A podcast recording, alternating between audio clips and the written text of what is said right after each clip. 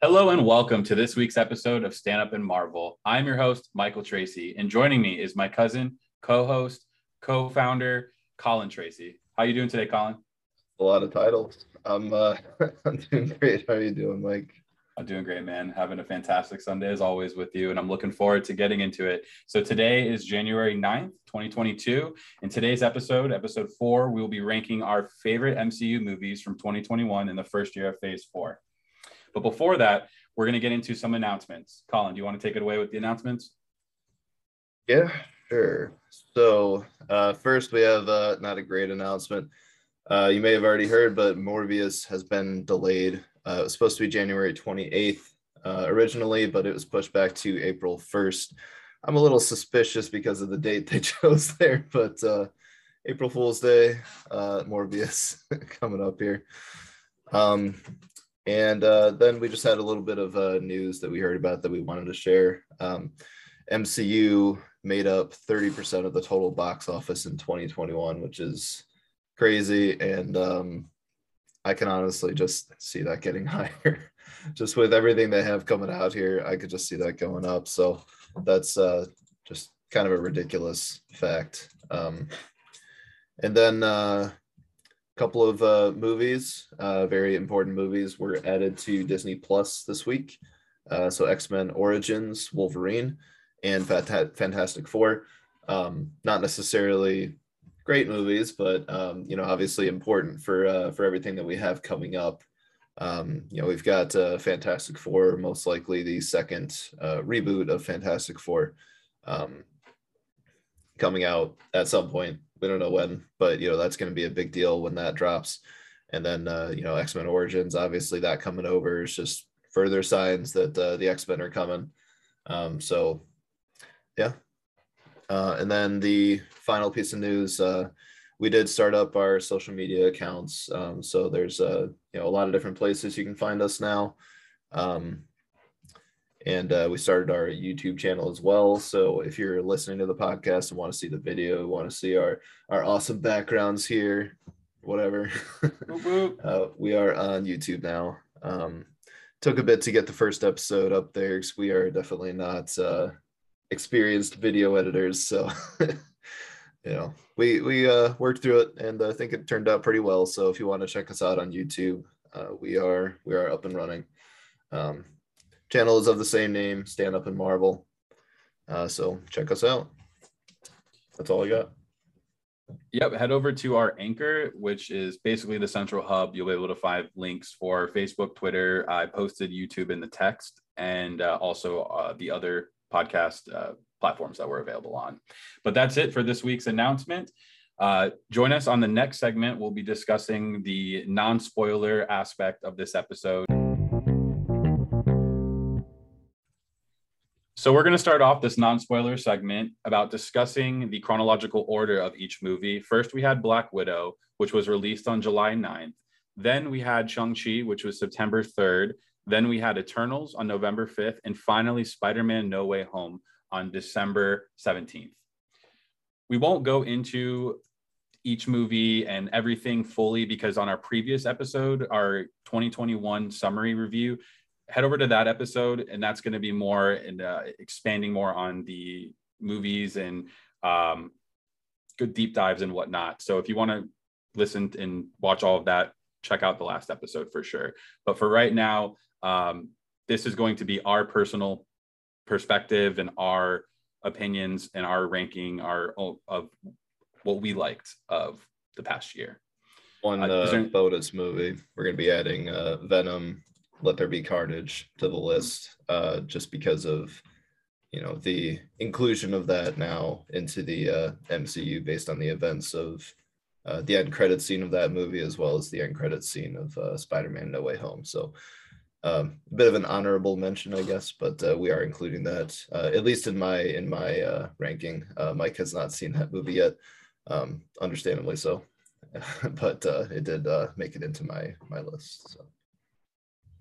Yep. So that's it for this segment. As I said, if you want to head over to the previous episode, please feel free to check that episode out as we go heavier into spoiler territory and everything about about what just came out.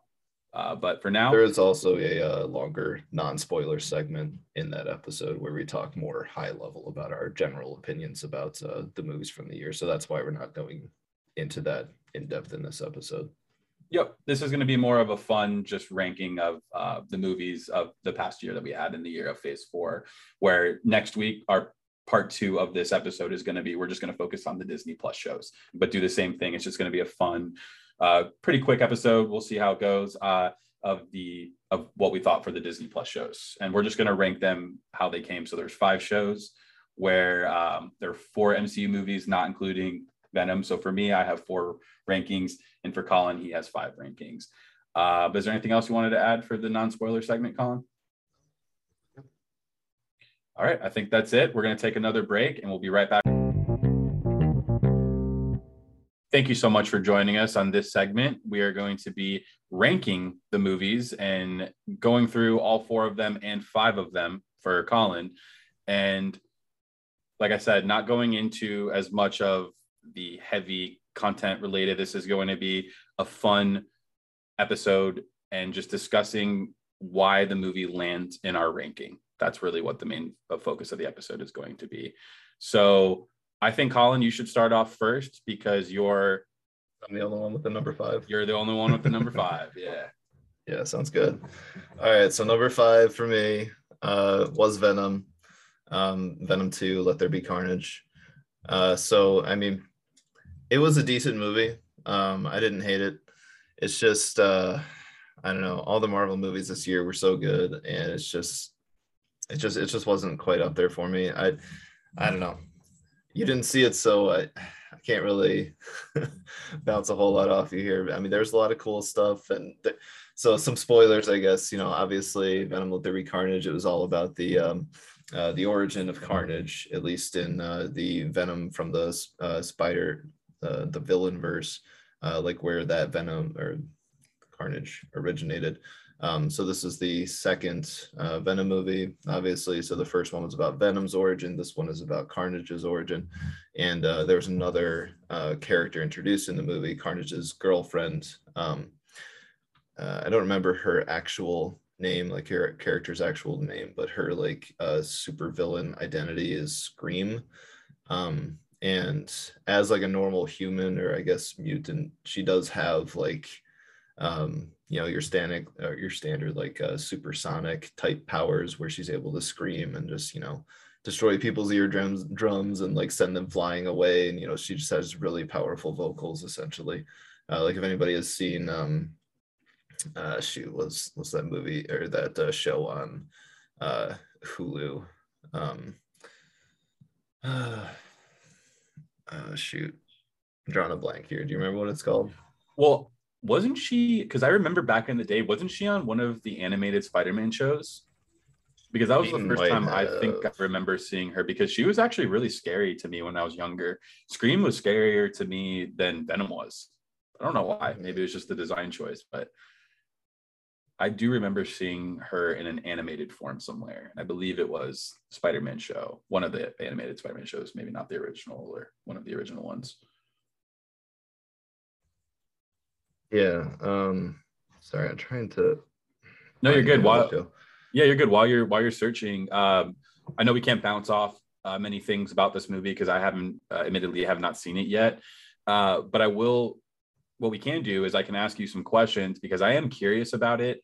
Of yeah, absolutely. Not not not so much you know what happened in the movie. I mean, feel free to spoiler away. I'm fine with it. Uh, why? What were the reasonings of why it didn't hit as hard with you? And I, and you're not alone because I I did read, you know, not just critic reviews, but I'm I'm especially with Marvel movies, I'm more looking at fan reception over critic reception, and it just seems that it landed around the same space that or place that uh, Venom did.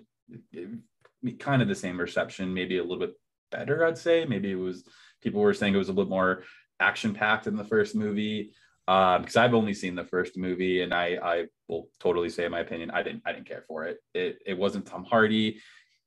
I don't I, I don't know what it is. I'm still trying to figure out what I don't like about Sony's villain verse movies. Um, I'm gonna give Morbius a chance for sure, but and I will watch Venom 2 eventually.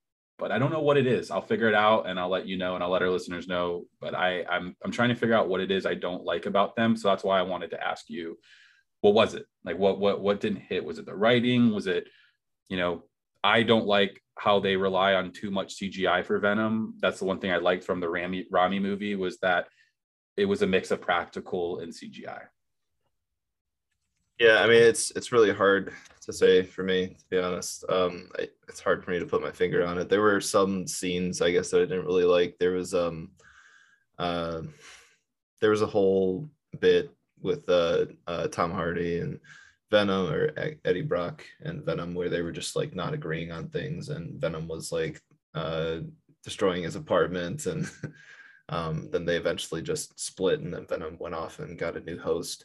Um, and I just, I don't know, I just didn't really like that whole deal. Uh, and uh, at one point, Venom ended up like going into this like uh, uh, nightclub type place, and hmm. I was just like going on stage and just talking about how awesome he was and how everybody was like so accepting of him, and he just like didn't expect that people would like him, and because everybody like there were uh, people had like crazy costumes there, and there was there were some people in like, um, uh, shoot, what's it called? Uh, when when you get these like over the top costumes at like conventions and stuff. Oh, like cosplaying. Cosplay, yeah. So there was like some cosplay stuff, and people just assumed he was cosplaying. Um, nice. Uh, so yeah, everybody was loving him. It was it was just kind of kind of weird, a little bit cringy, almost like Spider-Man Three type vibes. Um, so gotcha. there were there were definitely parts in that movie that uh, that hit like that for me. So um, in that regard, I didn't really like it, and um, there was like the the big fight between Venom and Carnage, and um, it was fine, and they kind of I don't know. It's it's it's really hard to explain why I didn't like it. I've also only seen it once, and it was a little little while ago at this point, so I'm having trouble remembering parts of the movie. Um, I wish it was available now, so I could have watched it before this. So I could actually talk a little bit more intelligently about it. but, um, yeah, I don't know. Um, it, it's really hard to put my finger on it. It just it, it was a movie. There were some cool parts, but just, I just didn't really love anything about it. Like it was fine. It just, I don't know. I, I just wasn't emotionally invested in any of the characters and I just couldn't really get behind it. Yeah. So it, I guess it kind of just feels uninspired for me. Maybe I don't know as much as I'd like to know about the character of Venom. So maybe I, that's not a right opinion to have, but that's just how I feel. It just didn't, they don't feel as inspired as the mainline MCU films do. Cause even the lowest MCU films, like your ranking, if you're ranking your, your own, you know, even the lowest Marvel movies you consider have something you can pull out of it that you love. And that's how I felt about the first Venom movie that I wanted to like it. I really wanted to like it. It there were just so many moments and maybe it was the writing and maybe that's the same thing that happened the second time around that it was like why are we doing this what is the purpose what purpose is this serving besides just having fun you know if they're having fun and it's funny cool but if that you know i did see the movies what like only an hour and a half? You know that's a short runtime especially considering marvel movies. You know we're talking usually an uh, maybe an hour 45 minutes to two hours at least two hours and 20 minutes. So if you have this tightly packed movie then the beats have to just keep moving. They have to keep moving along.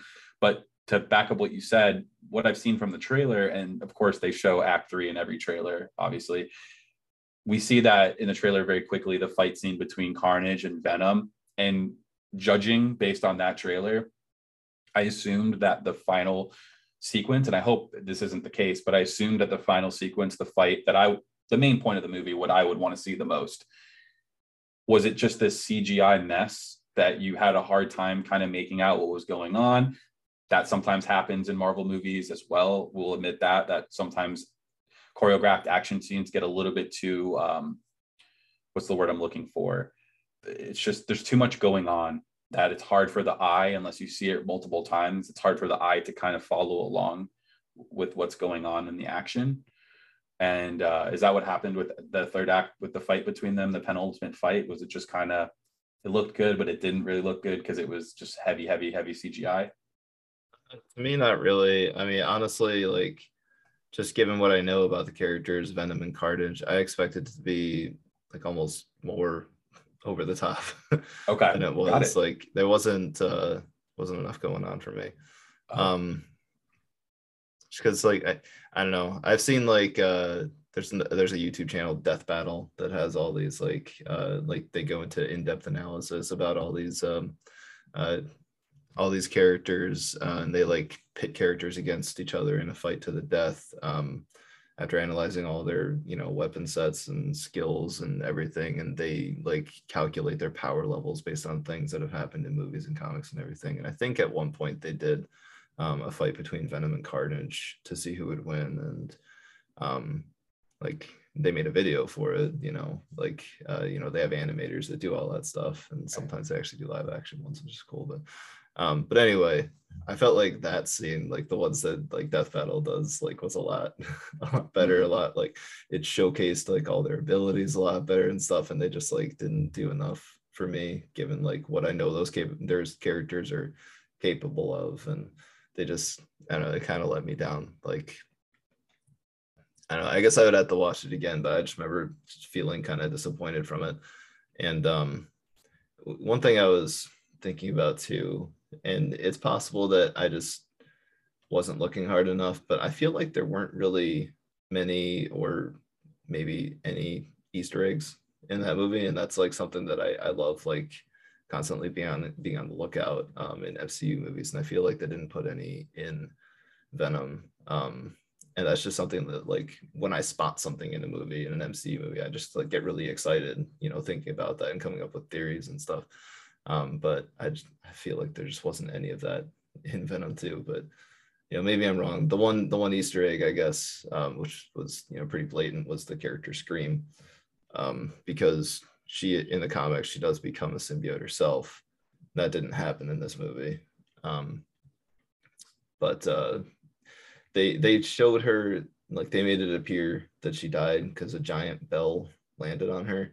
Mm-hmm. Um, but it was like the open part of the bell that landed on her. So, you know, it's very possible she survived. And I, I think she probably did survive. And, you know, if there was a Venom 3, I could see her coming back and becoming a symbiote. So that's like the one and only Easter egg that I noticed in the movie. But, um, yeah, so I mean, I, I'm interested to see what they're going to do with that. And well, sorry, the other Easter egg obviously being the end credit scene where they uh, reference Tom Holland um, that was obviously a big one, but there just wasn't enough of that in that movie. Again, I might have missed some stuff, but you know that's one of the things that I love about the MCU, just like all the fan service and all the all the stuff that they've managed to fit into the movies, um, just to get people hyped and excited about things that are still coming, you know. And I just there wasn't a lot of excitement in the movie for me. Like everything was happening, it was you know pretty predictable. There was um no like big plot twists or anything like that, and it's fine. so yeah, you're saying, so you're saying not as imaginative, imaginative as you'd want it to be. So maybe not as uninspired, but just the, there wasn't a lot of imagination when it kind of came to the fight, the fight scene, and I mean, uninspired is a pretty good way to put it. Uninspired, okay. Yeah. Uh, but to the Easter egg thing, do you Easter egg con, uh, concept that you brought up, you mentioned because that is undoubtedly one of the best aspects, at least to me, uh, of seeing a Marvel movie, an MCU movie, and one of the direct ones, if that that almost every single movie is filled with some sort of Easter egg, some sort of connections. So do you think that this is probably one of those examples again that we mentioned that where the real world unfortunately is blending into that fantasy world where this was probably Disney saying, okay, you guys can only Sony, you can only do this, or you can only show Spider-Man in the post credit, you can only we're not going to allow you to use utilize these tools. You can only plant your own Easter eggs for what's going to be in your villain verse separate from the MCU, right? So you mentioned Scream. that's an Easter egg to me. That's more for whatever. And because obviously we know now they exited Eddie Brock back to Sony's villain verse away from the MCU. Most likely, that's probably what's going to happen. We're going to get a Venom 3, and it's going to be contained again to just what's being developed over in that universe. We'll just call it Sony's villain verse. So, do you think maybe that could be a potential reason why the, movie wasn't as packed with, you know, not just Easter eggs that were for the villain verse, but because they didn't have any Easter eggs or any connections to the direct MCU? Yeah, it's very possible.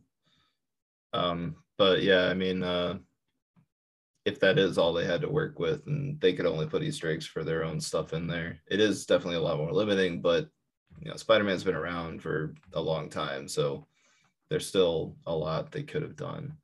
Um, and I'm not super familiar with the comics, so you know, I'm sure there were Easter eggs in there that I missed. I feel like there had to be, but you know, maybe not. Maybe they just want to do their own thing and they're just, you know, limiting the amount of Easter eggs that they put in there. Maybe it was just Scream and Tom Holland. Um, but yeah, I mean that would make sense if that uh, if that's why they aren't able to put as much in there. Right. So.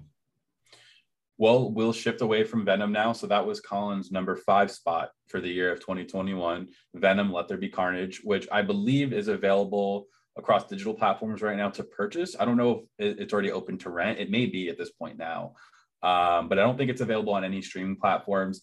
It's safe to assume that anything Sony related with Disney, Spider Man movies, any of the Villainverse movies, we're just going to assume at this point they will not be available on Disney Plus. So you're going to have to go out to digital platforms, you know, Apple, Google, what have you, and um, purchase them or rent them from there.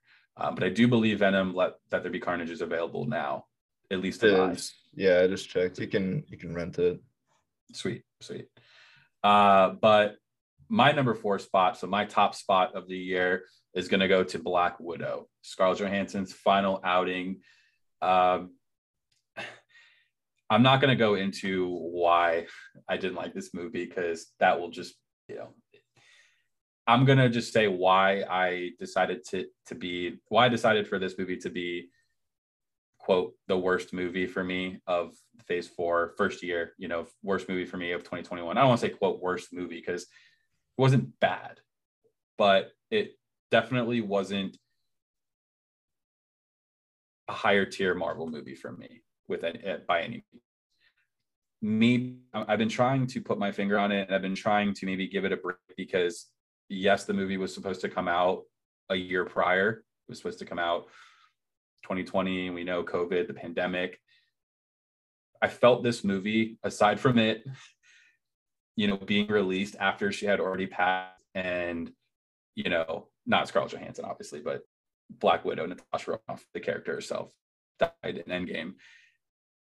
I feel like if this movie, even if this movie landed between, let's say, Civil War and Infinity War, or Infinity War and Endgame. I don't know, somewhere along the lines of the years of 2016, maybe to 2018. If it landed anywhere around that realm, I think it would have been more impactful for me. I think that waiting around for this movie to be released and it being the first movie of phase four, not the start of phase four, which originally was supposed to be the start of phase four, WandaVision now being the start of phase four. You know, we had we had that, we had that show, then we had Falcon Winter Soldier. So, you know, the momentum is a little bit different already than we're used to.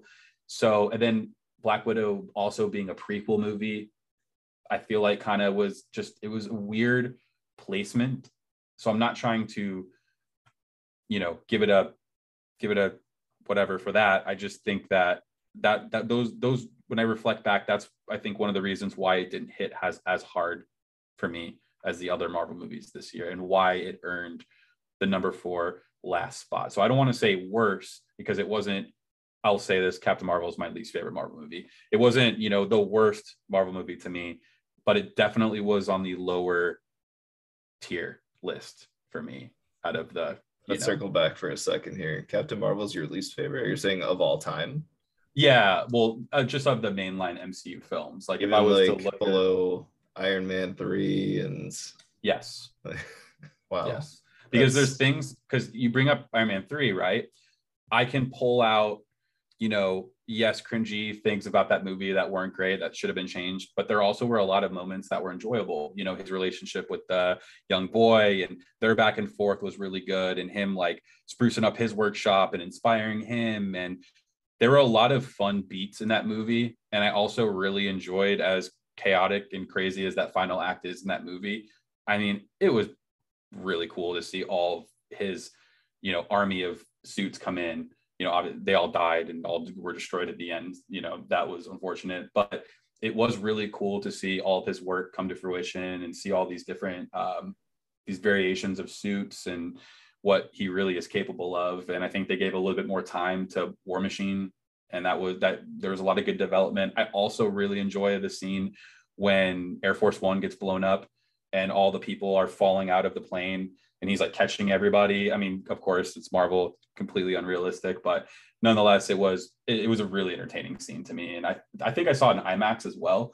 So that that scene filled the whole screen, and it was just there was just a lot of really enjoyable moments aside from how I feel about the story. Whereas in Captain Marvel, I was dragging my feet through that movie.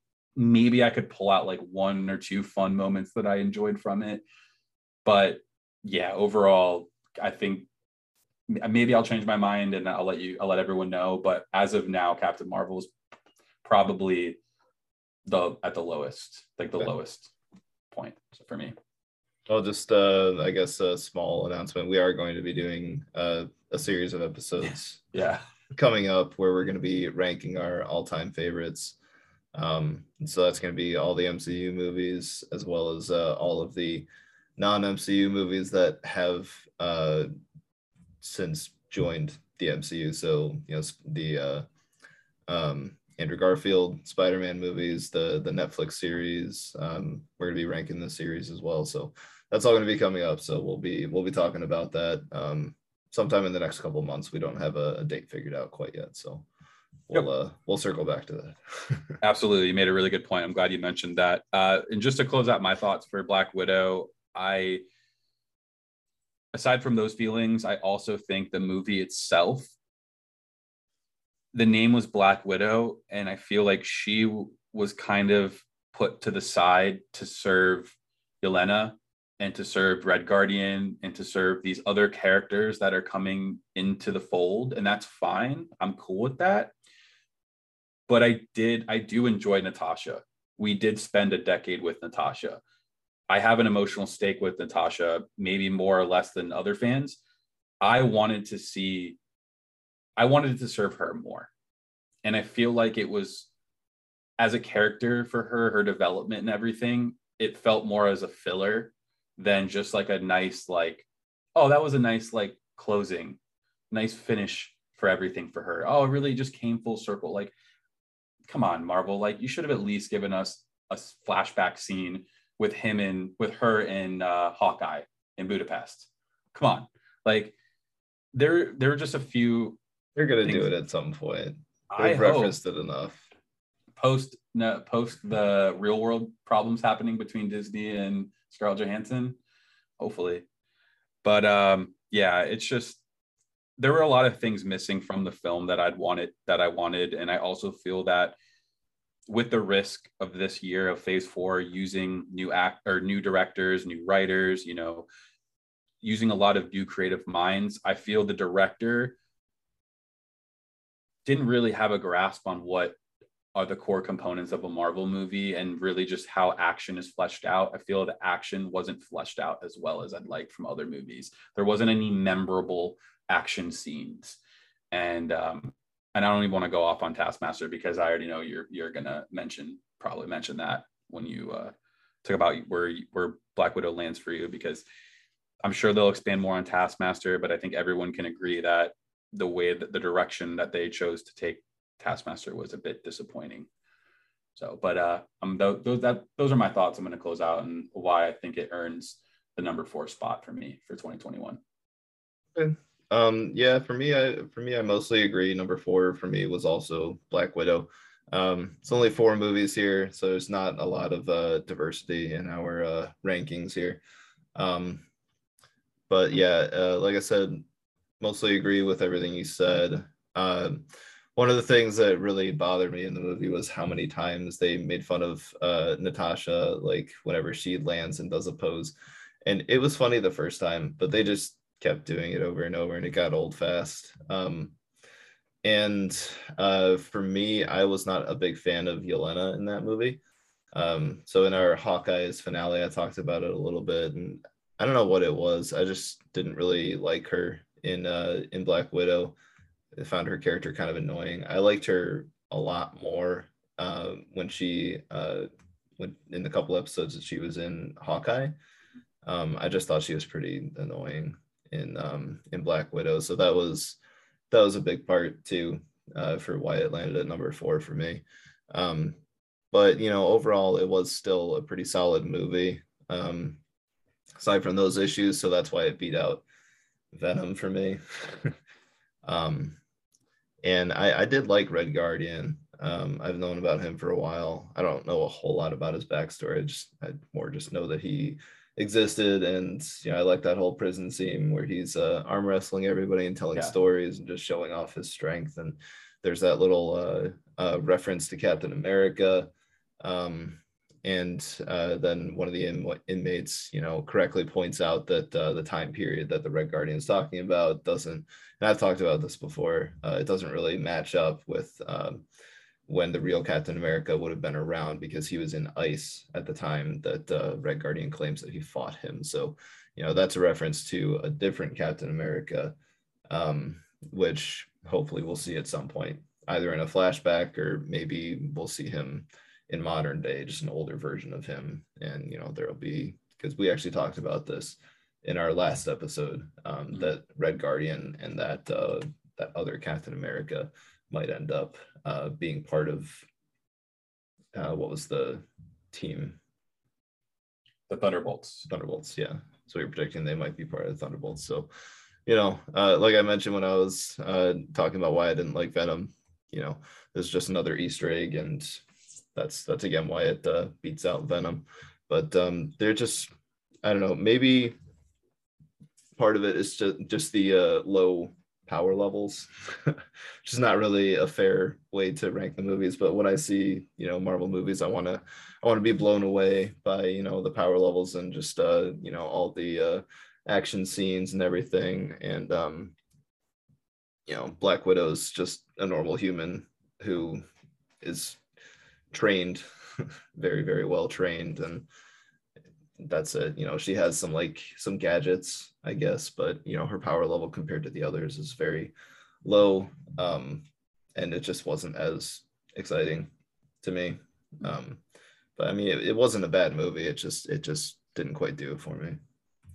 Um, I didn't really have a whole lot to say about Taskmaster. I know you uh, assumed I would, but um, and we did talk about this last week. But Taskmaster's power set is very similar to uh, Echo's and um, we're going to be seeing more of Echo, uh, obviously, because we have that upcoming series.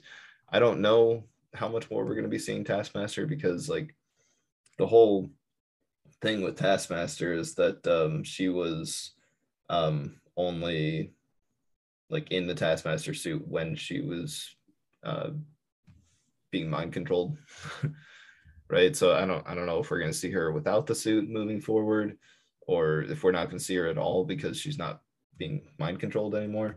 So I don't really know what to expect with that character. Yep. Um, I don't know if I'm excited to see more or not. I, yeah. So we'll we'll see what happens with Taskmaster. Um, I could see there being like some kind of fight at some point between Echo and Taskmasters because they're so similar. But mm-hmm.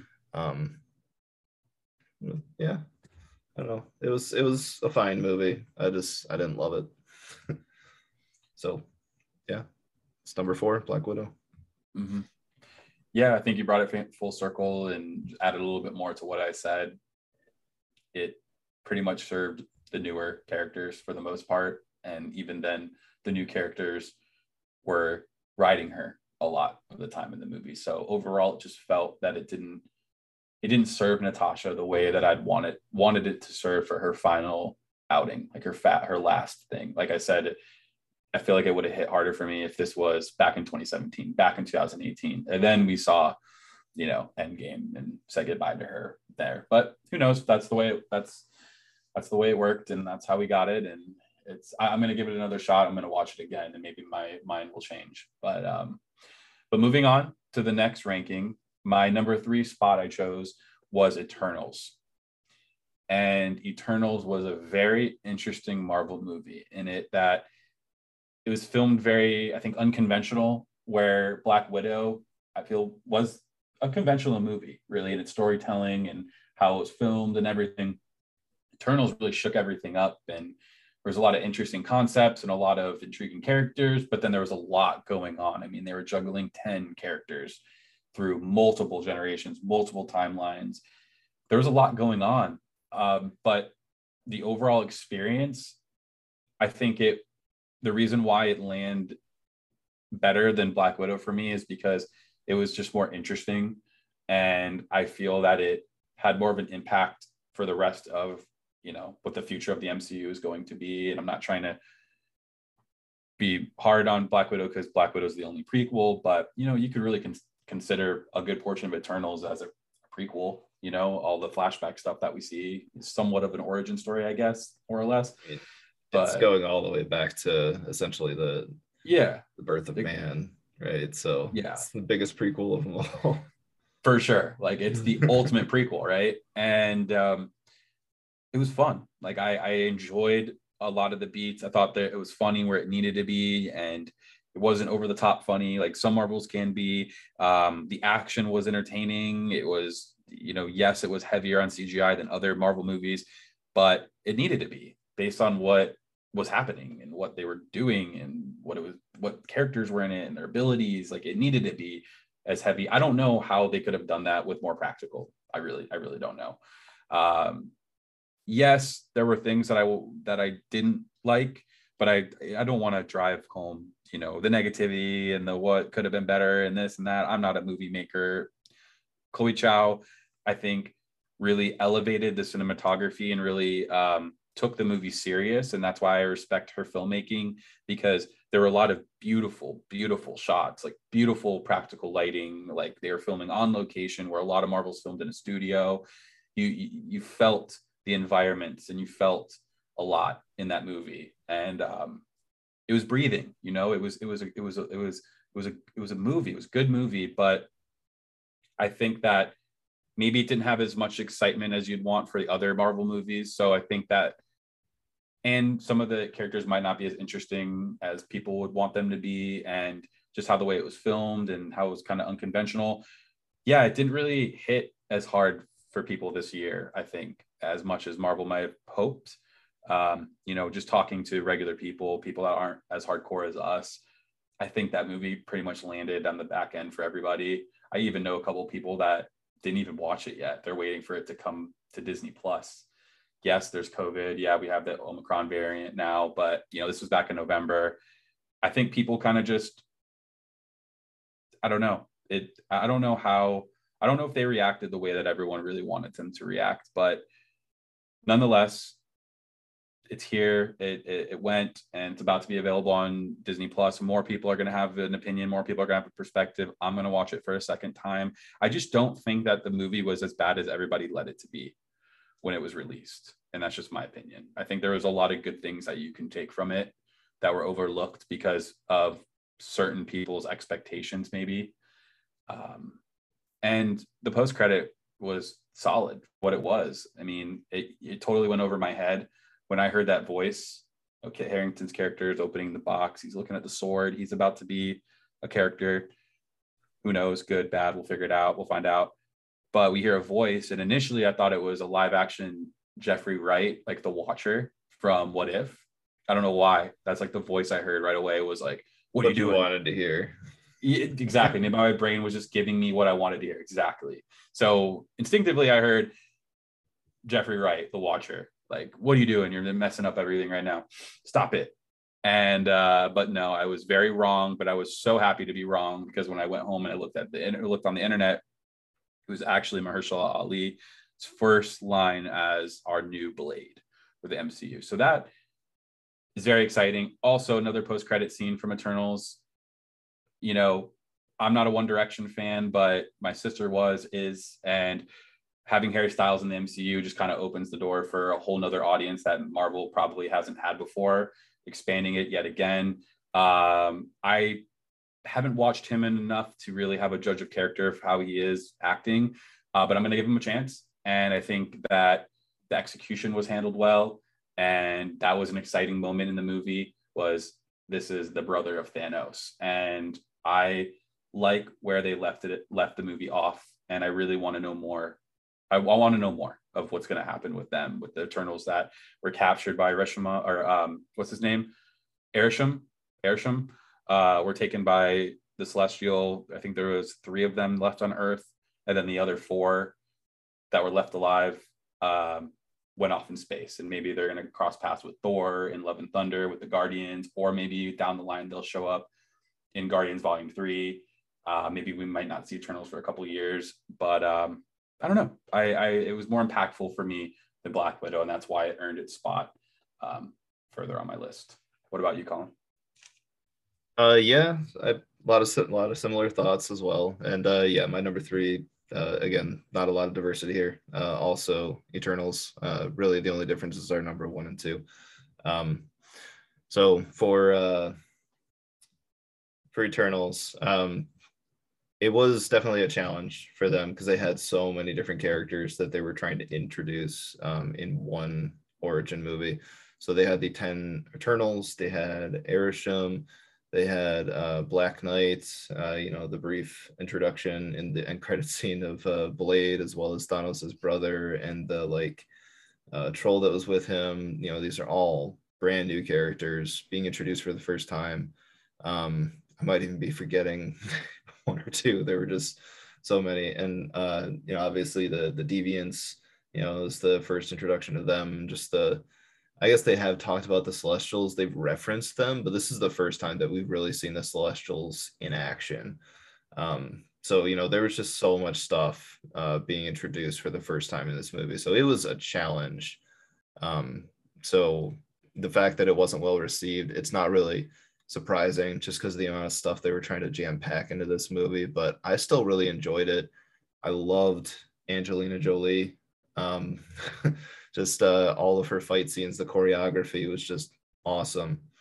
Um, and uh, uh, let's see what what else. So uh, obviously, so why did this beat out Black Widow for me? Um, I think a big part of it is that for Black Widow, it felt like uh, a conclusion, like all those stories, uh, all those characters. I guess the three characters, um, Black Widow's uh, mom, I forget what her actual name was in the movie, and then Red Guardian and Yelena Belova.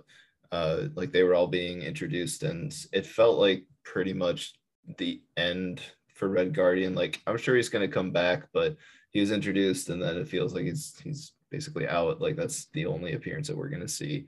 So there just, there just wasn't like a whole lot to look forward to at the end of Black Widow, whereas there's so much that uh, is going to be coming up as a result of the Eternals movie. Um, you know, we've got the Celestials, we've got, like you said, the uh, uh, Eternals that are in space um, that might interact with Thor, Guardians of the Galaxy, whoever else. Um, and then we've got the uh, the Eternals that were taken away by Arishem, and there's the whole mystery behind like you know why uh, why did he take them? Why did he let events play out the way that he did? Because I'm sure he knew what was going on. He knew about Thanos, but he let it happen. And like you know, so there there's a whole lot of uh, discussion about like you know why all that happened, what's going to happen, what are what are his motives and um, then of course, you know, there's the big question: is is Galactus coming? There's just there's just so much coming, and there's just so much hype and excitement about that movie. Um, so that was why it beat out Black Widow for me. Uh, but why it didn't land any higher, uh, in my mind at least, uh, even though there were a lot of good good parts, and you know, like I said, I loved Angelina Jolie, and um, there was just so much new stuff, so many so many things to look at, and like I really want to rewatch it to see all that stuff, but there were also a lot of slow parts because like the whole point of the Eternals is that they don't get involved. I think I think that was why they had so many slow parts in the movie to just to really drive that home. Like this is like uh, one of them like settled down, had a family, and he's just like he hasn't been involved in I don't remember exactly how long, hundreds of years. I think he's just been chilling. Um, so I think that was a big part of why maybe people didn't like it just because there were so many slow parts, but it was necessary. It's it's what those characters are. Um, and part of it also might have been just like, you know, why haven't they gotten involved with uh, with Thanos and with everything else that uh, the Avengers have been defending the Earth from and Doctor Strange? You know, like, um, why haven't they been involved in any of those big threats? And they just had orders to do nothing other than uh, defend against the deviants.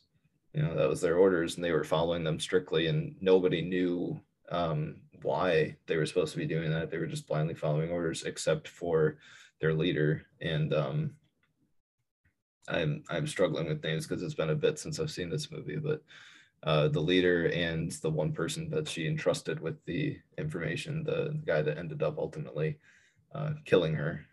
Um, so maybe you can refresh my memory on that. I don't remember either of their names. Yeah, it was Icarus. Icarus, yeah, Icarus yeah. killed her. And, uh, Played by Robert uh, Robert Madden, I believe, and then Ajax, Salma Hayek. Yes, yes, thanks. Yeah, so Ajax and Icarus. Um, but yeah, so um, yeah, that, that's why it landed at uh, at number three for me.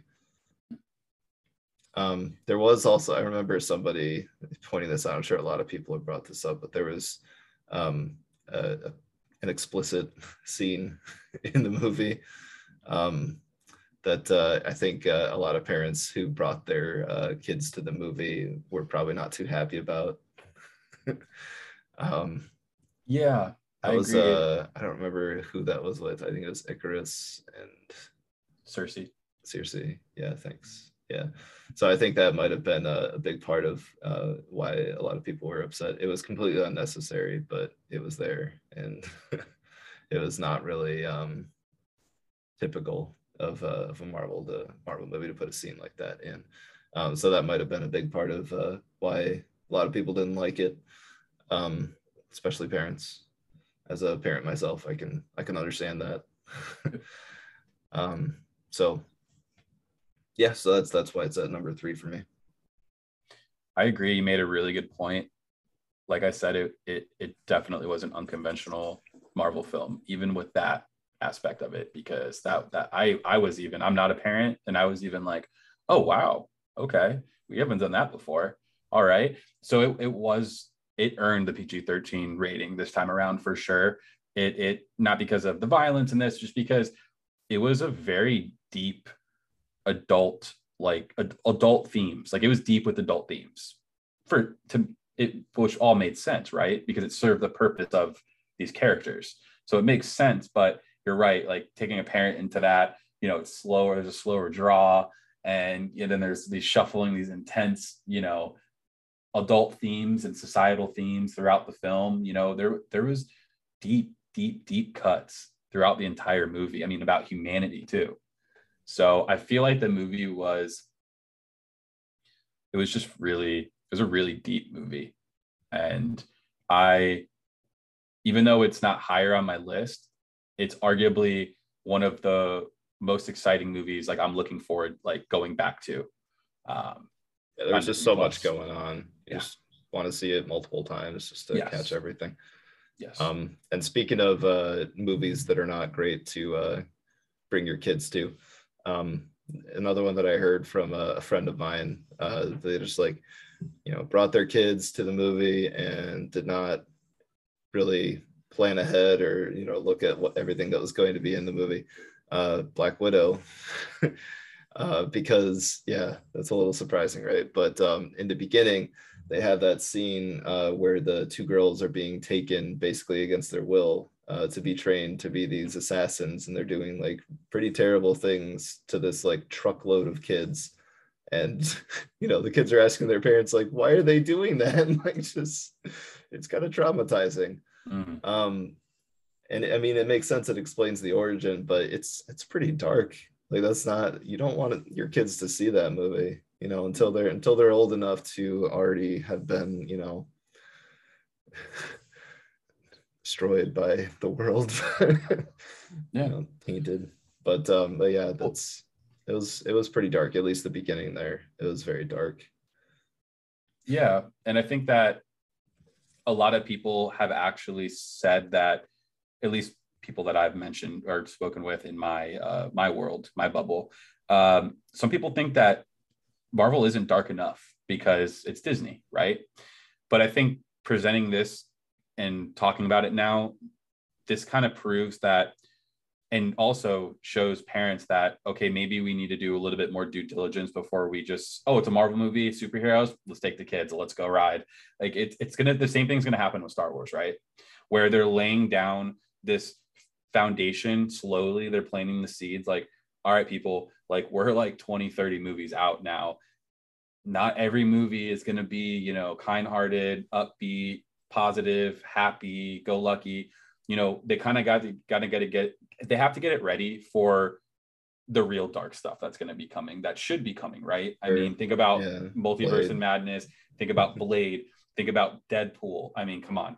Think about wolverine what they can do with wolverine right? I'm almost mm. positive insomniac games is going to rate the, their new wolverine game rated m because they said they're taking it in adult mature direction instead of spider-man so i think that i've had so many debates with people that Marvel will make Disney will make a rated R Marvel movie. They will. It's only a matter of time. They 100% will. Maybe not in this phase, maybe not sooner than I think, but it's it's already proven you can make a billion dollars with a rated R film. That that that old like stipulation and idea is out the window. If you have enough at stake for a rated R movie, it's gonna it's gonna kill in box office. I mean, sorry, but some parents aren't as great as others like you. Like parents still take their kids to rated R movies, like still take their kids sure. to they'll the kids still went to Deadpool, the first two Deadpool movies when they came out. Like I went to the theater, I saw kids in there too. So you know that's gonna happen no matter what. But I, I could be wrong. I just think that Disney and Marvel is trying, and we already know Kang is coming, and that's gonna be a very dark character compared to Thanos.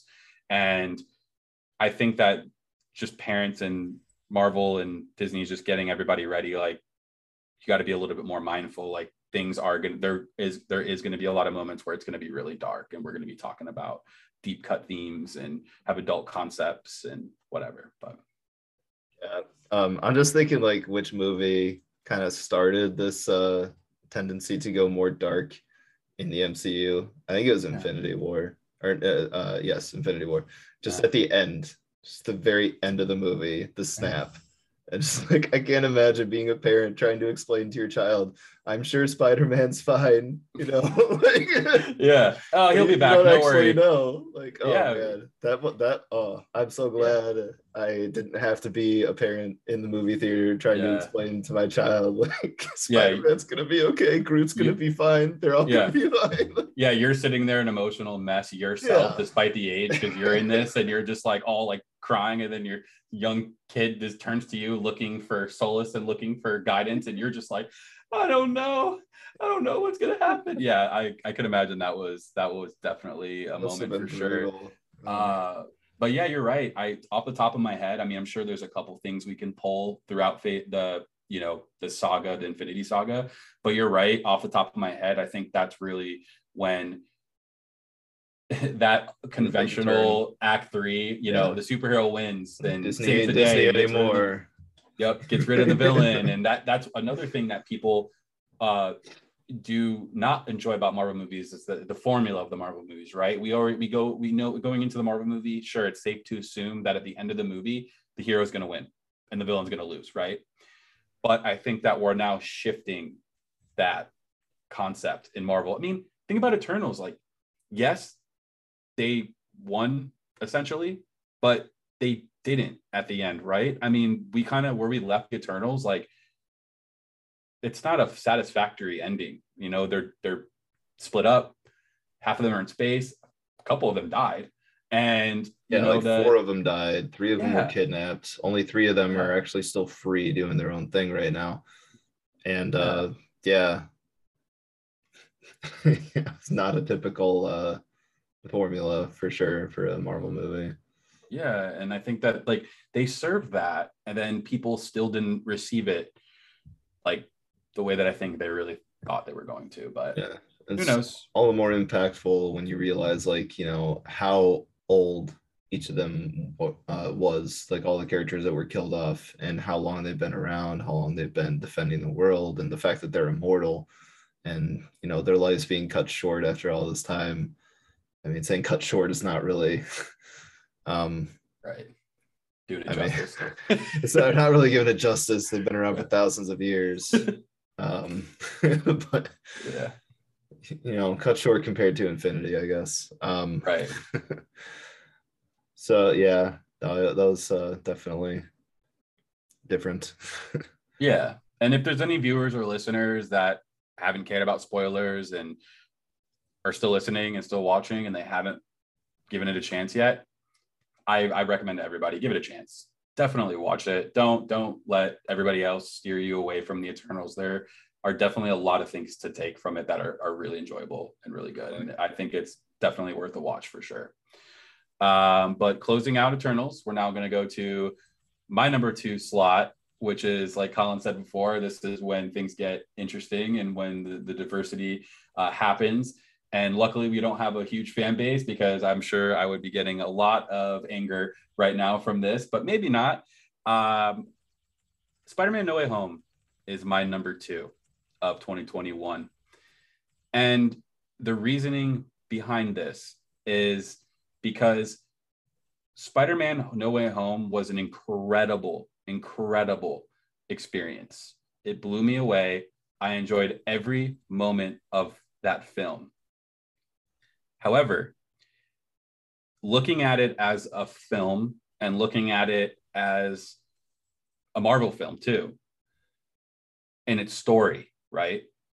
And everything else that's going on, except for the fan service stuff, the ooh, the ah, you know, the whole movie was ooh, ah, ooh, yeah. Like it was just, it was so good, right? But take all those things out of it and just look at it for what it is. Like look at what it, how it served, you know, Strange or how it serves Peter. And not only that, but just I mean, I think the best way to think about it is just imagine like five years from now, just going back and rewatching it. right. You already know all the big, the big hits that are coming.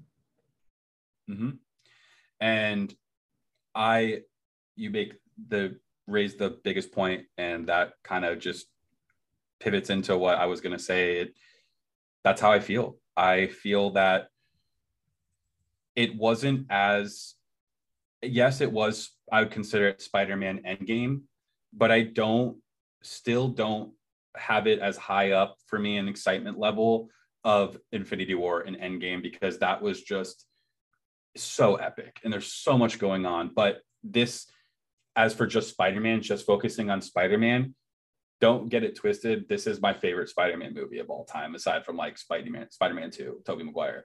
Like this, this was everything I wanted it to be.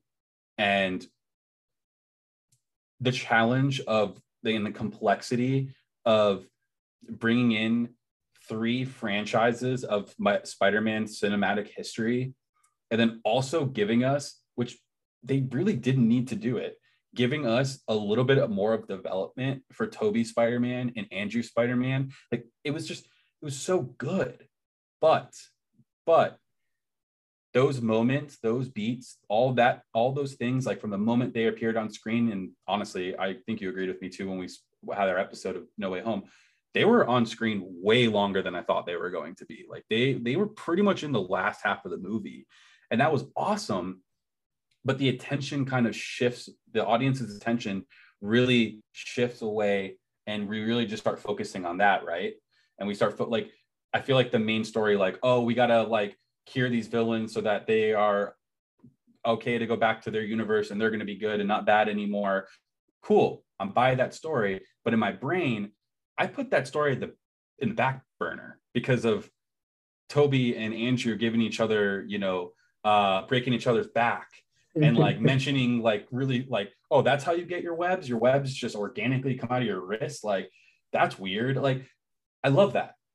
I laughed. I will enjoy it numerous times when i watch the movie. But like you said as for a movie itself like further down the road when all of that goes to when all that's done and all the excitement like how many moments of that are you just going to skip over some of those moments and just watch other parts from the movie because you like those moments more like the action beats or whatever? It's just it it, it earned spot for me because it as a movie as a storytelling it, it didn't serve as much uh, as as high as i expected it to be but it served in every other aspect and more. Like it it it further than what I thought it was going to do with some villains and, and the Spider-Man characters and whatever. So yes, best Spider-Man movie of all time. Definitely it's up on tier for me, Marvel related, even though same thing, you know, maybe the conventional is a little twisted in this movie. It does have a lot of regular Marvel beats, but it it's up there. I'd say mid to high tier for me, definitely probably in high tier Marvel. Um, but just story wise, it didn't earn the number one the number one spot for me. And we also, I think we've talked about it off air, but Colin and I both assumed that, not to speak for you, but we, I think we both assumed that this movie going into it was going to serve the multiverse and serve the MCU in its entirety more than just serving the universe of Spider-Man and exploring it really explored Spider-Man's cinematic history in our real world the past 20 years instead of giving us more phase four beats and expanding more on what's coming down the road. You know, it just that's where it it it it didn't hit for me on that in the grand picture of everything, but it served everything I wanted and more for Peter Parker and Spider-Man. And that's where I'll leave it. Good. Cool. Um, all right. So my number two is uh, Shang-Chi. Uh, so I really liked the movie. Uh, I thought all of the choreography uh, was amazing.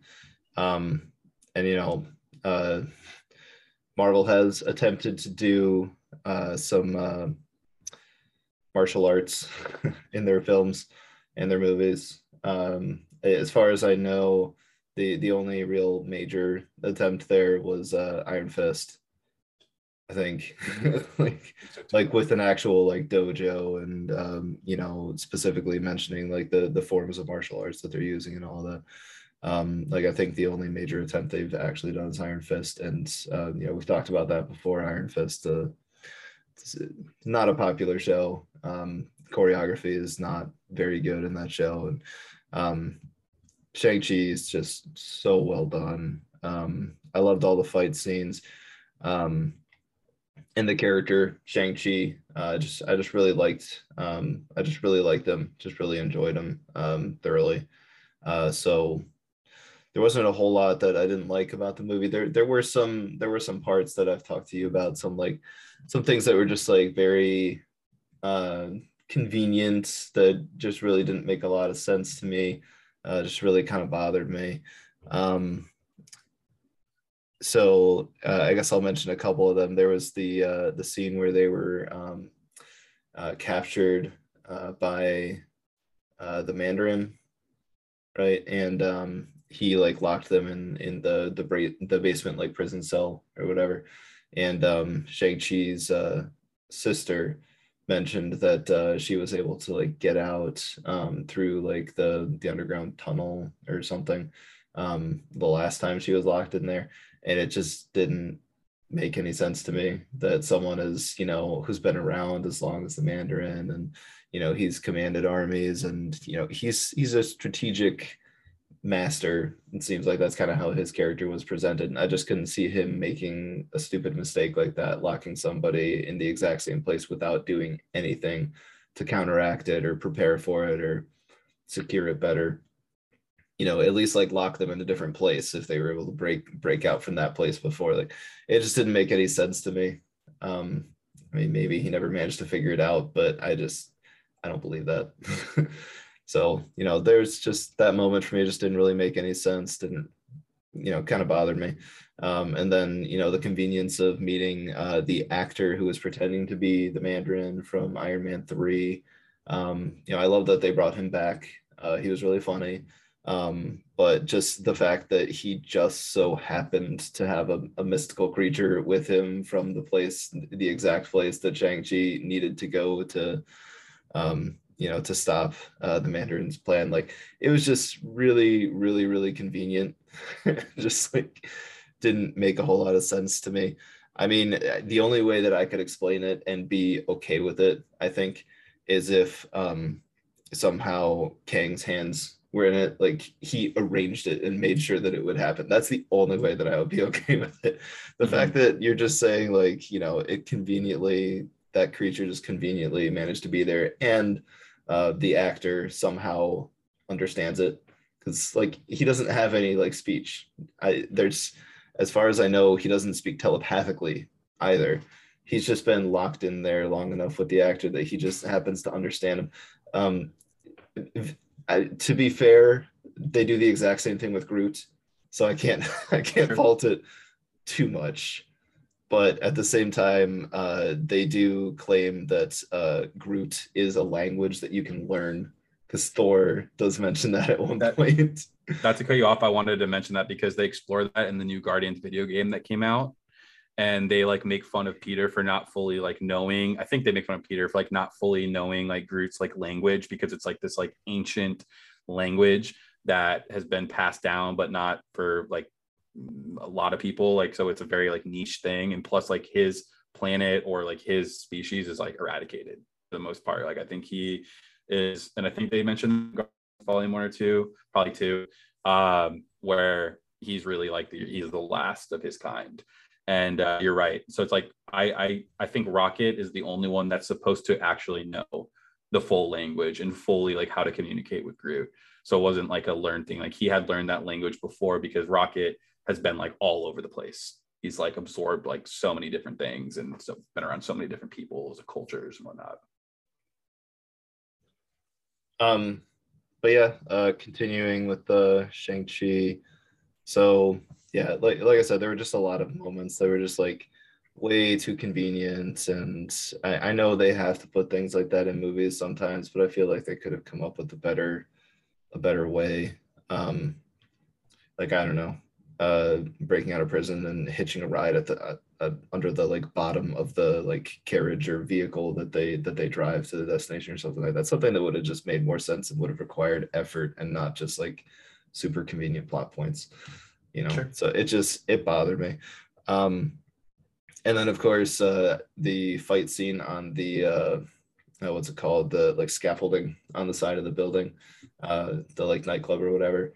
Uh just the fact that like every time Shang-Chi got kicked around by a ninja, he just conveniently landed on another scaffold. But when one of the ninjas got kicked around, they immediately fell to their death. mm-hmm. It's just it's not gonna happen. And you know, if there was a fight scene like that in real life, like it just it just it was way too convenient, like the way that those fight scenes ended up going. I mean, I love the choreography, but just the the convenience of some of the things that happened just really really bothered me in that movie. And maybe I need to pay more attention to that in other movies. Maybe I'm overlooking things in other movies a lot, but it just felt like there was way too much of that in Shang-Chi. And that's really the only reason it didn't take the number one spot for me.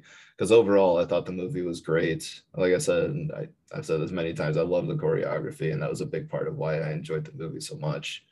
Um, and uh, the whole fight scene with the dragon, just uh, just love that whole thing. Um, and uh, you know the introduction of the uh, uh, I don't even remember his name, the the like the dark one or whatever that guy, the the like evil dragon that was uh, imprisoned. Um, you know, so there's a lot that I loved about the movie, um, but uh, but yeah, it just wasn't quite number one for me. Honestly, I'm considering putting it lower on my list. Yeah, that's fair. but that's I did enjoy it, but the more I think about this, I, I feel like maybe number three would have been more appropriate. Because I really do want to see Eternals again. And okay, so I think I'd be fine with not seeing Shang-Chi. like it was it was good, but I I feel like I'd be I'd be watching it to like enjoy the action again, but I wouldn't be like looking for things and trying to find Easter eggs and just trying to catch everything that's happening, which is you know a big part of why I would want to see Eternals again. So I think I think I might actually change that to number three. oh yeah. So okay, so moving Eternals to number two. Yeah. Yeah. So I think I'm swapping those. well, you you had it right here, listeners and viewers. You saw happen live action, real time. You saw happen in real time. Um, yeah, I agree. I think there were a lot of things that were convenient uh, to serve Shang-Chi and to also serve the story of the movie. I mean, yes, we're watching movies based off of um, comic books, but there is sort of uh, a realism that that they've established, and um, you expect that. And and I agree. Um, I just think that, like I said, it, it was it could have been done probably a little bit more organically. I do know that the director, the he is a younger director to come on and do this where i believe that the director that did black widow was an older director who's been made more movies has more under filmography under her belt where i think he did a Destin Cretton i think is his name he did better to me like understanding what a marvel movie is and like what people expect from it like in the audience. It was just yes because it was a new character there was another level of excitement that you didn't have with Black Widow. But I think overall, just the story beats and the movie itself was very exciting and way more exciting than than Black Widow. Um, but that's apples and oranges. I mean, that's not fair for me because that's um it's, it should be obvious now. My number one is Shang Chi, and um, like I said, I agree with Colin, but I think that this is probably aside from the original Iron Man movie, because it's the original Iron Man movie, it's iconic and it's what led us to what we're at now. I think this is one of my favorite origin films. And yes, I agree with you. Going back, I would watch it primarily to enjoy those action scenes again, especially now that Disney has uh, increased the format, the IMAX format for the TV. So you can now watch the scenes and the IMAX scenes in full. Uh, really looking forward to seeing those action scenes. But the reason why it landed number one for me is not so much because of the movie. Yes, the movie was my favorite movie, Marvel movie of the year, but how Simu Liu, the, the actor who plays Shang-Chi, how he dealt with the gravity of becoming, you know, kind of a small C-list actor who's trying to find work and's been appearing in a little bit of things here and there to land this role to also, in my opinion, totally crush this role and to own it. He owned it on the screen and he owned it in our real world too. Like he owned it on social networking, he owned it in interviews, like going on to like Jimmy Kimmel and like all these like huge like things that all these big time actors do in all these press markets and whatever. Like he just had this awesome, awesome presence you know, off the screen and on the screen, where I feel like he just fit this role like a glove. And the reason why I it's my number one and why I love this movie so much is because I love him. Like I love Shang-Chi. I love his character. They sold me entirely. Like on him, I'm with him. I see him as one of the top Avengers. I see him as one of a uh, like a potential leader as well because to me he is an inherently good person. And that's what I bought from that to me, there's no, I didn't have any bouts where I was like, oh, maybe he might do something bad instead because he's, it's going to serve himself instead of others. He is very mindful of his family, his friends, and just the whole defiance of his father was awesome. And I just really, really enjoyed him and that's probably one of the main reasons why I would also go back to seeing it again. Is yeah, not so much. You're right to see there were Easter eggs. It was packed with a couple things. You know, we had Abomination, we had uh, Wong, and there were a few more um, that were that. Yes, they kind of served the story, and yes, they didn't really need to be there. But that's what Marvel does. You know, those that did feel more organic, right? Did that feel more organic to you than some of the convenient storytelling beats that happen later down the road? Like, yeah, yeah, that definitely. Was, yeah. Yep yeah so I, I just think overall um, it was an exciting film it was a solid marvel film solid film itself aside from it being a Marvel film, just a superhero film in general, because you really, yes, things were convenient for him in some of the action sequences, but they really did a good job letting you feel like he's powerful.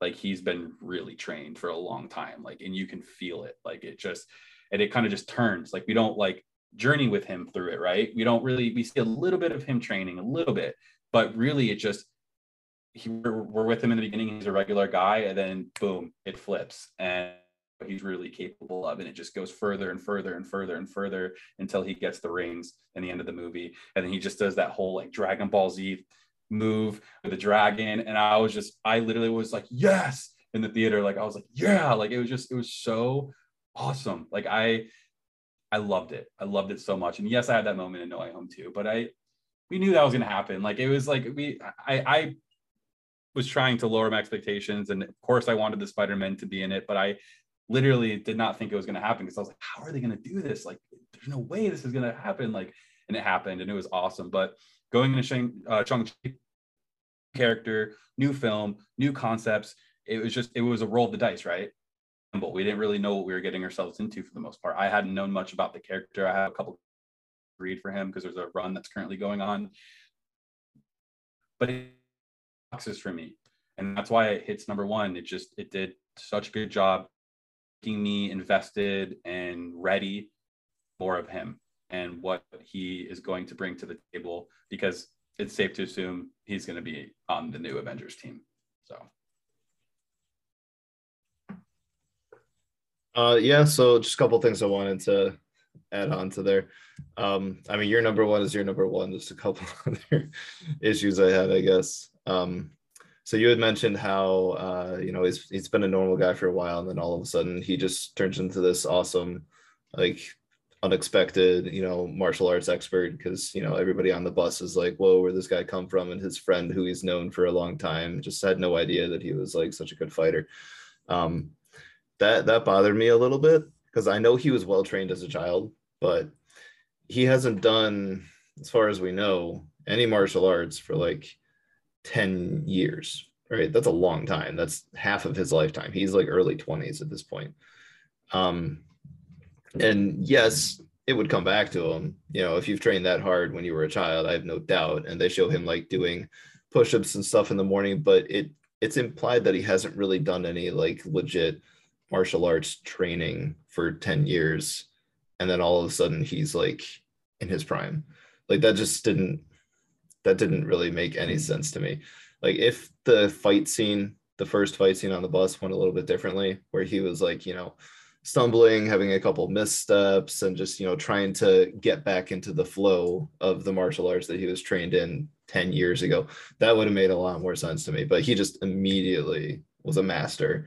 And just that felt like more of a superpower than like what he's actually supposed to be, which is just you know somebody who's very very well trained in martial arts so that that kind of bothered me a little bit. And then you mentioned the the Dragon Ball Z moment near the end of the movie, um, which I did like that. Uh, I'm not saying it was bad, but when I was watching it for the first time, I was expecting him to do like uh, like a, a super punch or something. It looked like he was hmm. winding up to like you know do like a high speed uh you know fall from the air super punch like combo with the rings or something. Um and instead like when he was still like 100 feet away he pulled the uh, rings out of the dragon. So i was like oh like, like i wanted it yeah. to be this like big epic explosion or something. Yeah. It was cool. It's just not what i wanted in that moment. I was expecting something else. It made yeah. sense given you know given what the rings are. And he himself like he wouldn't be able to like puncture the hide of a dragon or whatever the dark one is i don't know if he's technically a dragon. Um like it, it made sense but i was still a little disappointed in the moment mm-hmm. so coming back to your point about just the martial arts and the peaking i have no background with martial arts. I've never done it. I've never practiced it.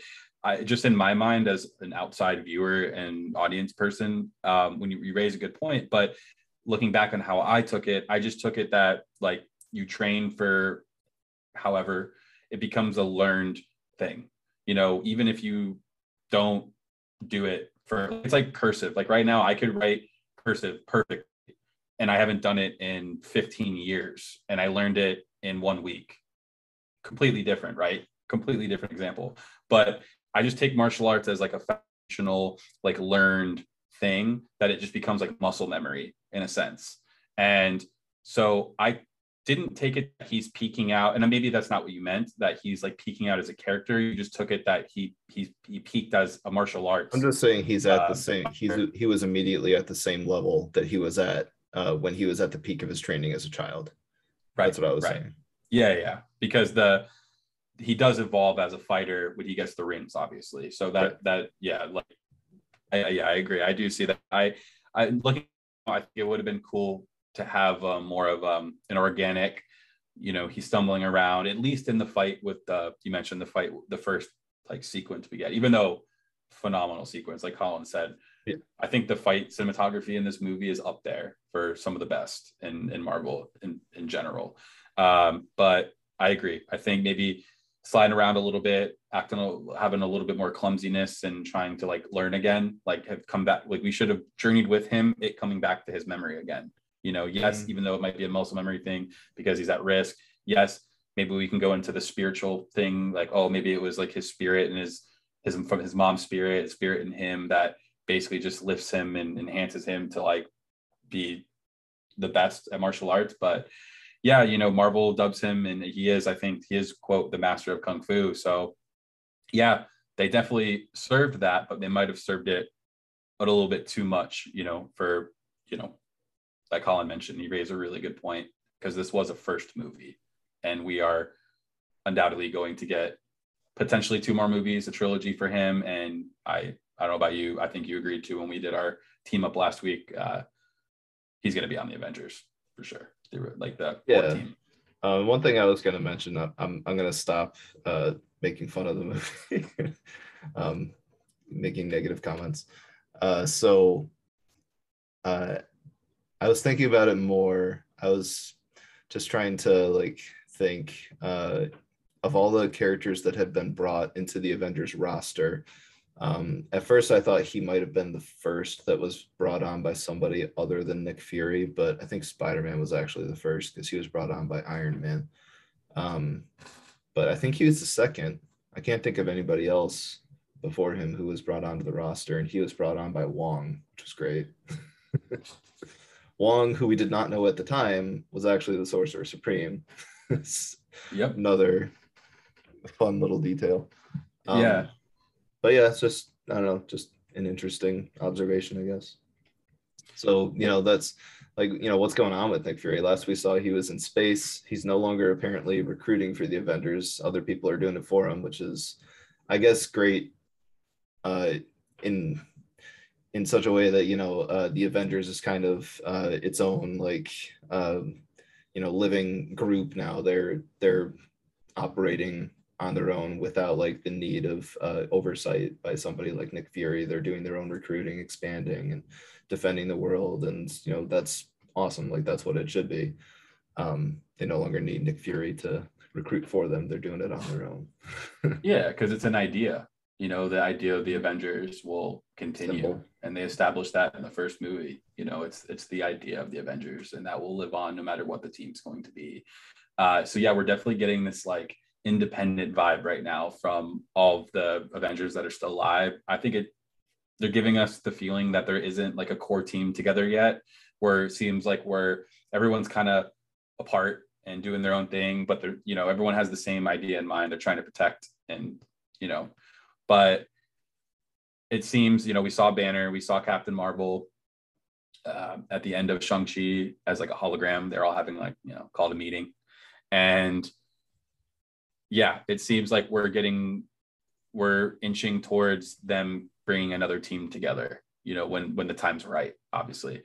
Um, but again, Shang Chi, I liked where they left it off. You know, I'm ready to continue his adventure again. I like how he has his man in the chair, like Ned. You know, uh, I think Awkwafina did a great job. I think I was worried about her being a little bit too much herself, where she would just be kind of not annoying, but just like it was too much of her, where she's just too much like sarcasm, too much joking around. But I think she did a great job. I think her comedy was needed when it when it when it needed to be, and it wasn't over the top, and it was just I I like how they actually kind of explored a little bit with her. Like she kind of might be a fighter or might have something going on with her. So, you know, they did it with Ned in Spider-Man No Way Home. You know, he opened the the gate and they're giving all these like the side characters that usually don't get any breathing room or get any development. They're letting this they're they're letting our minds explore the idea that there can be more to the table with these side characters that typically are conventionally here to serve the main characters, right?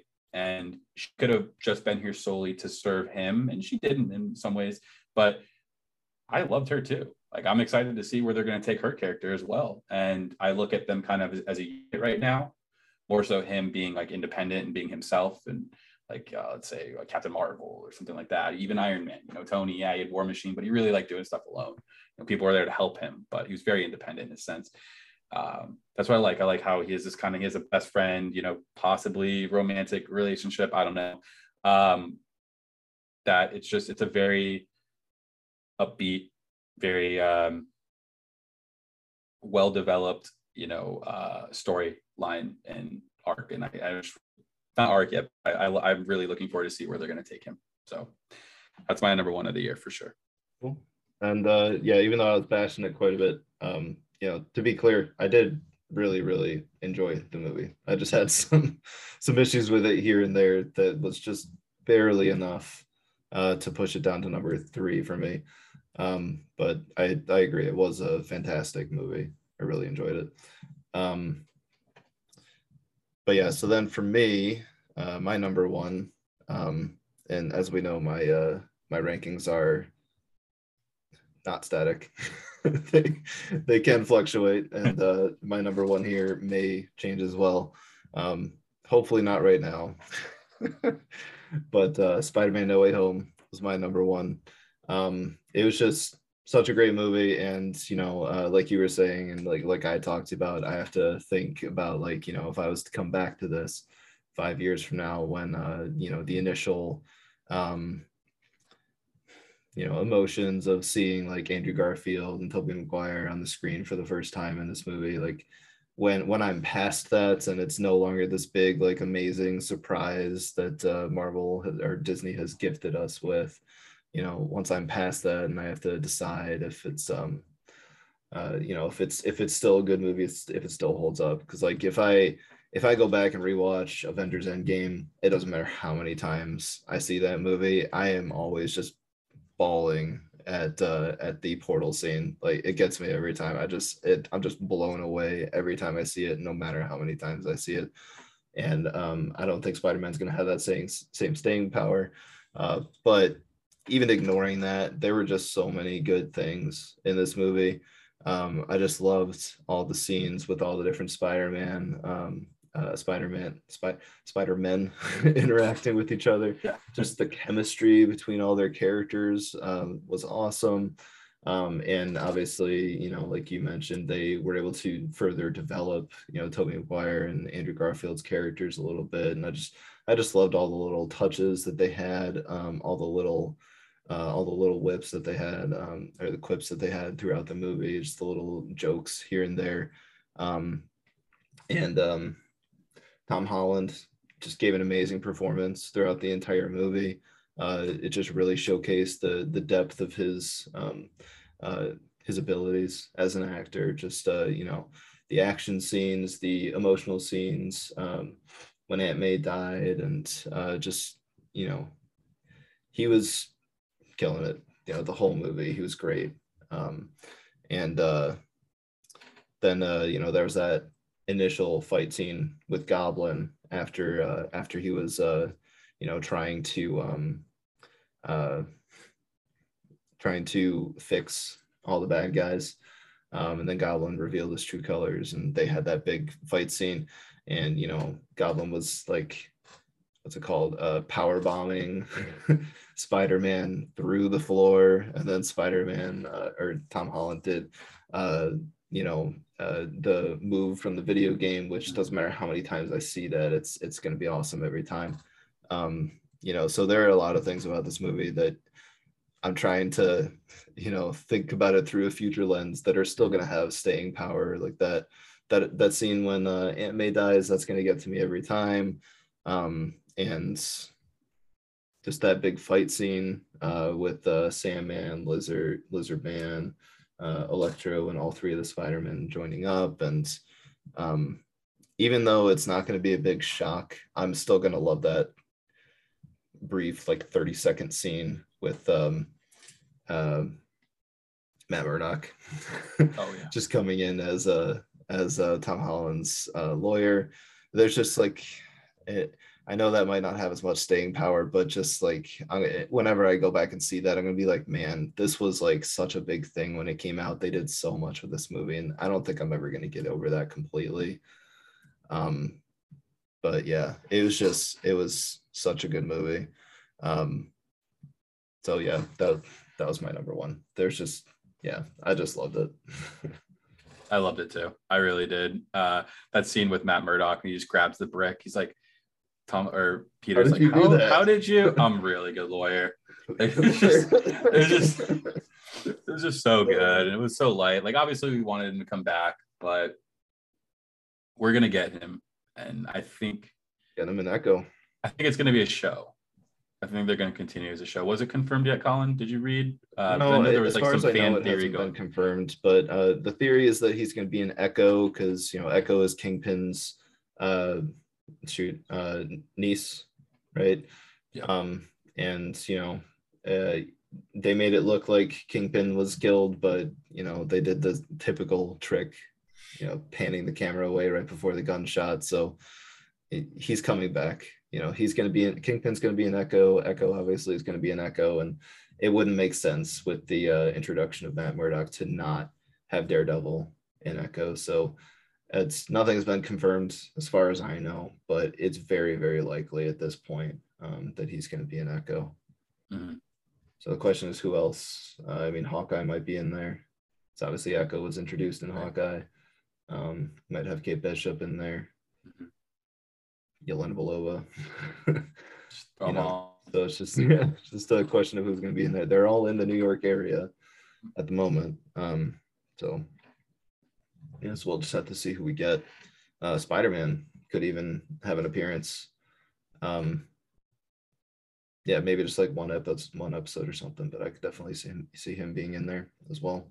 Because I mean, at this point, it seems like he's not going to have any more standalone movies, so it's pretty much just going to be like one-off appearances moving forward and you know avenger team ups and stuff like that um so i could i could very easily see him making an appearance in echo just because of that so yeah Yeah, I, I- think we do get another Spider-Man trilogy, but like down the road, like not anytime soon at all. And I do you think it's going to be with tom holland though i feel like it would maybe be with like miles morales or something Yes, yes. Ask me in a couple of years because I really don't know what they're going to do with Tom. It's really up for debate.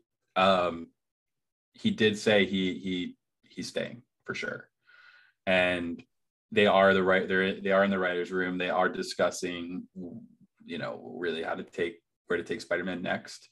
But based on you know what we know so far and what we've seen them do, like you said, Colin, there's a good chance, more than likely, for now, he is going to show up, you know, more or less to serve other characters, whether it's cameos, you know, surprise here and there.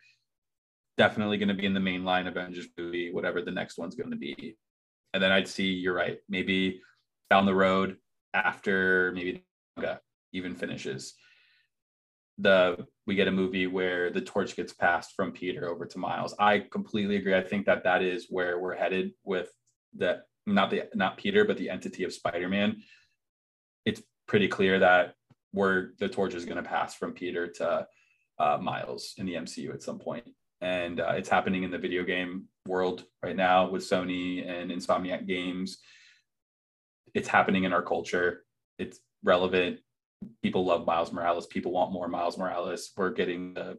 I think Spider-Man Across the Spider-Verse is definitely up there for most anticipated movie for me this year will it catch magic in a bottle twice sometimes it happens a lot of times it doesn't uh you know will the sequel top the first um who knows time will tell comes out in october but i, I think it's it's very clear that we are eventually going to get a Miles Morales live action, and and I agree. I think that that could be the next trilogy. Um, but as Tom getting another trilogy, it really depends how how close because of his age and whatnot. But as for now, like for now, you know, Sony and Disney are working, luckily working together, and doesn't seem like there's going to be any more scary, you know, oh, we're not getting Tom in the MCU anymore. We're not getting Spider Man. He's taken out. He's back with Sony now. He's not in the MCU. That's not happening anymore. Like we're we're gonna get the consistency. We're gonna get it all. But um, but that's it. I think we pretty much wrapped up all of our thoughts on the uh, our review of the Marvel movies for 2021 in the first year of Phase Four. Uh, my ranking was Black Widow, Eternals, Spider Man, and Shang Chi.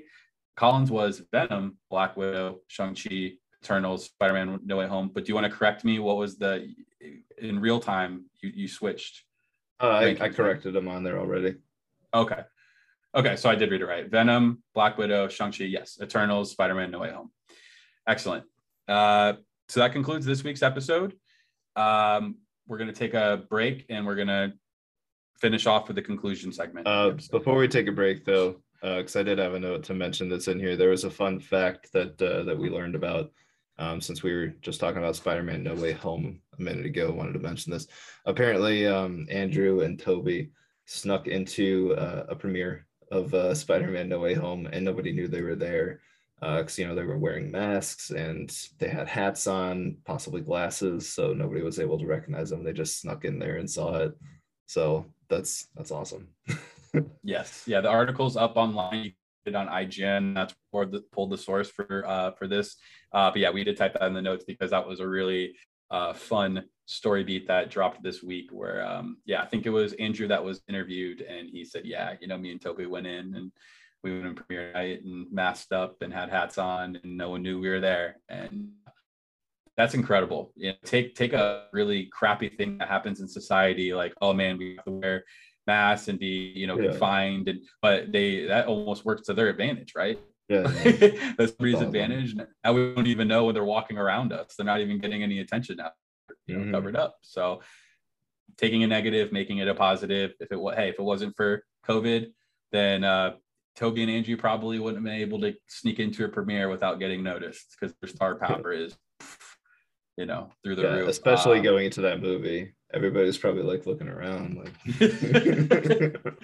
yeah, yeah, definitely. Um, but yeah, I think that that wraps up this segment, and uh, we'll take a break and transition to the next one. Well, that's a wrap. Thank you so much for joining us on this week's episode of Stan Up and Marvel. I'm your host, Mike, and joining me was Colin Tracy. Next week is going to be part two of our MCU Phase 4 Year 1 2021 uh, ranking of the Disney Plus shows. So we're going to try to keep it within two hours. We thought we'd have we wouldn't have enough to talk about for the movies. There's definitely going to be a lot to talk about with the shows. But we're going to try our best to keep it within the space of two hours. But expect to listen to a lot of what we have to say about all of the shows that came out last year because they were awesome. And I can't wait to talk to you, talk to Colin about it, and for you all to hear it next week. But uh, until then, thank you, thank you so much for joining us. Colin, do you have anything to add before we uh, say goodbye? Um, yeah, I'm just uh, I'm excited to talk about the shows next week. It's definitely a lot to go over. That'll be good. That it is. Until then, catch you next time. Take care.